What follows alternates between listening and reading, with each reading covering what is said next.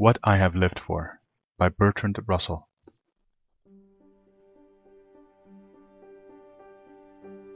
Three passions, simple but overwhelmingly strong, have governed my life. The longing for love, the search for knowledge, and unbearable pity for the suffering of mankind.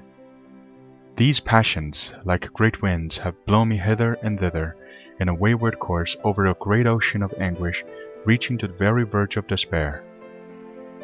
I have sought love first because it brings ecstasy so great that I would often have sacrificed all the rest of life for a few hours of this joy. I have sought it next because it relieves loneliness, that terrible loneliness in which one shivering consciousness looks over the rim of the world into the cold, unfathomable, lifeless abyss. I have sought it finally because in the union of love I have seen, in a mystic miniature, the prefiguring vision of the heaven that saints and poets have imagined. This is what I sought. And though it might seem too good for human life, this is what at last I have found. With equal passion I have sought knowledge.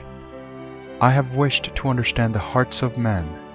I have wished to know why the stars shine, and I have tried to apprehend the Pythagorean power by which number holds sway above the flux. A little of this, and not much, I have achieved. Love and knowledge, so far as they were possible, led upward toward the heavens. But always pity brought me back to earth. Echoes of cries of pain reverberate in my heart. Children in famine, victims tortured by oppressors, helpless old people a burden to their sons, and the whole world of loneliness, poverty, and pain make a mockery of what human life should be.